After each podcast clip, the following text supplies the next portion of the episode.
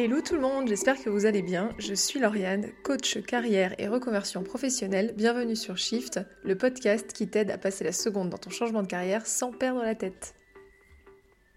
Ça y est, on y est, tu es au bout. Ras-le-bol de ton taf, ras-le-bol de ton chef, ras-le-bol de l'organisation pourrie, ras-le-bol des objectifs et j'en passe. Tu veux te barrer. Bon, Maintenant que tu es arrivé à cette conclusion, il te faut décider de la prochaine étape. Et là, ton cerveau part en mode overdrive parce que tu sais que tu veux partir, mais tu n'as aucune idée d'où tu veux aller.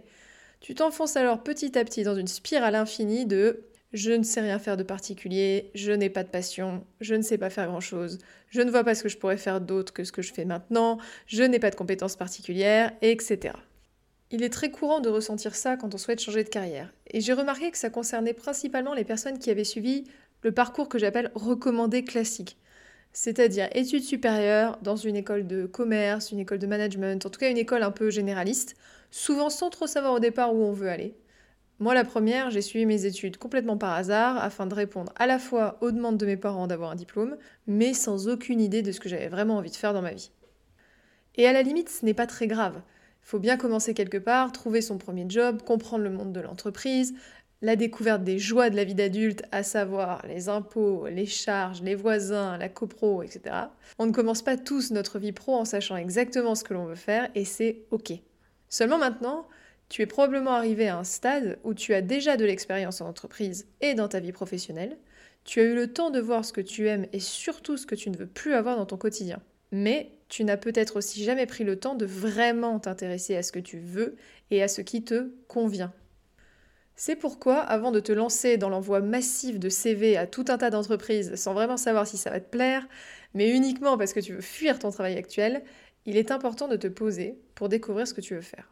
Réfléchir à tout ça te donnera peut-être l'impression de perdre du temps au départ, mais une fois qu'on est très clair sur ce qu'on veut et ce qu'on ne veut pas, et mieux planifier notre départ vers un meilleur horizon professionnel. Pour t'aider à faire cela, j'ai créé un e-book qui s'appelle 5 étapes pour lancer ton changement de carrière, que tu peux télécharger gratuitement. Je te mets les liens de téléchargement dans la bio de l'épisode, afin de t'aider à trouver ta voie et à lancer ta transition.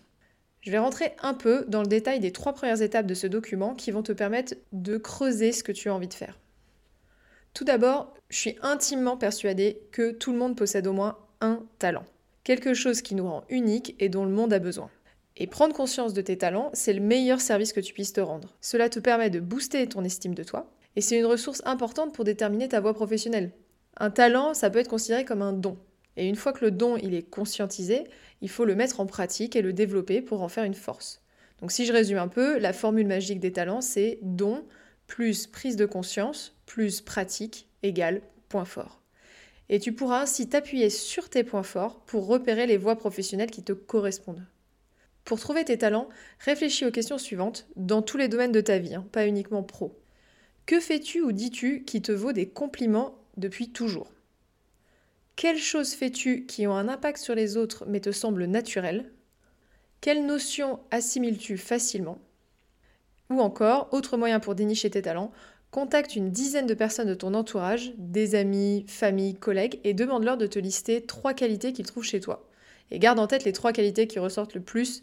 Il y a de fortes chances que ce soit des talents. Pourquoi? Parce que un talent, ça nous semble souvent normal et ça semble extraordinaire aux yeux des autres. Et du coup, ils nous les font ressortir dans les qualités qu'ils voient chez nous. Ensuite, il te faut clarifier tes besoins. C'est primordial. Si par exemple tu ne peux pas travailler seul 100% du temps, tu vas pas postuler à un job en 100% télétravail et rester bosser de chez toi. Ou encore, si tu as du mal avec l'organisation ultra hiérarchique, il te faut peut-être éviter une trop grosse entreprise. Pour cela, je t'invite à faire une liste de la vie idéale que tu souhaiterais avoir. Réfléchis à tous les aspects possibles. Ton lieu de travail, donc où te sentirais-tu comme un poisson dans l'eau? Est-ce que c'est dans un bureau, dans un atelier, sur la route? Quelle ambiance aimerais-tu y trouver? Est-ce que tu veux que ce soit calme? Est-ce que tu veux que ce soit bruyant? Comment serait ton organisation de travail? Est-ce que tu aimerais avoir des déplacements, être à temps plein, être à temps partiel? Le job en lui-même, Qu'aimerais-tu faire? Avec qui aimerais-tu travailler? Comment se déroulerait ta journée idéale? Aimerais-tu classer, ranger, fabriquer, analyser, communiquer? Comment aimerais-tu être rémunéré? En fixe, en variable, un peu des deux, avec des objectifs solo, des objectifs en équipe? Bref, tu vois le topo, creuse au maximum les détails comme si tu étais en train d'écrire un scénario de film et où on puisse se projeter en 3D. Et enfin, troisième étape que je vois pour t'aider à trouver ce que tu veux faire, c'est de partir en phase d'exploration.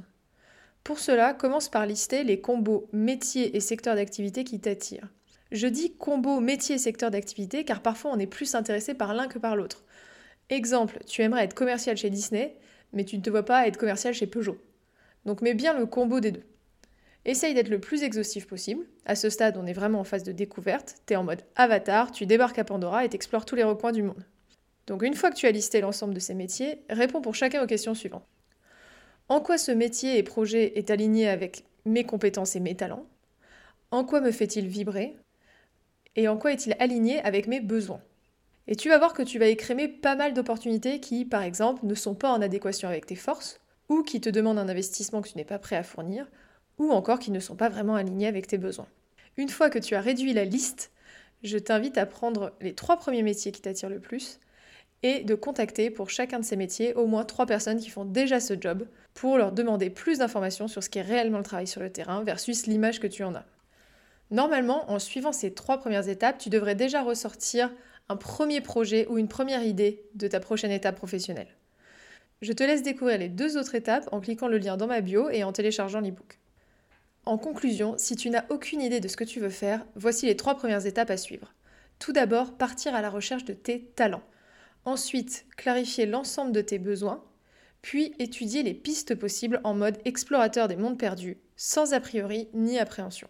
Et surtout n'oublie pas, il n'y a pas de job idéal. Tu n'es pas en train de te projeter sur ce que tu vas faire les 30 prochaines années de ta vie. D'ailleurs, 60% des métiers qui recruteront d'ici 2030 n'existent pas encore aujourd'hui. L'essentiel, c'est d'identifier les voies qui te plaisent, ton fil rouge, même s'il est au croisement de plusieurs métiers, univers et statuts. Autorise-toi à tester, à changer et à te tromper.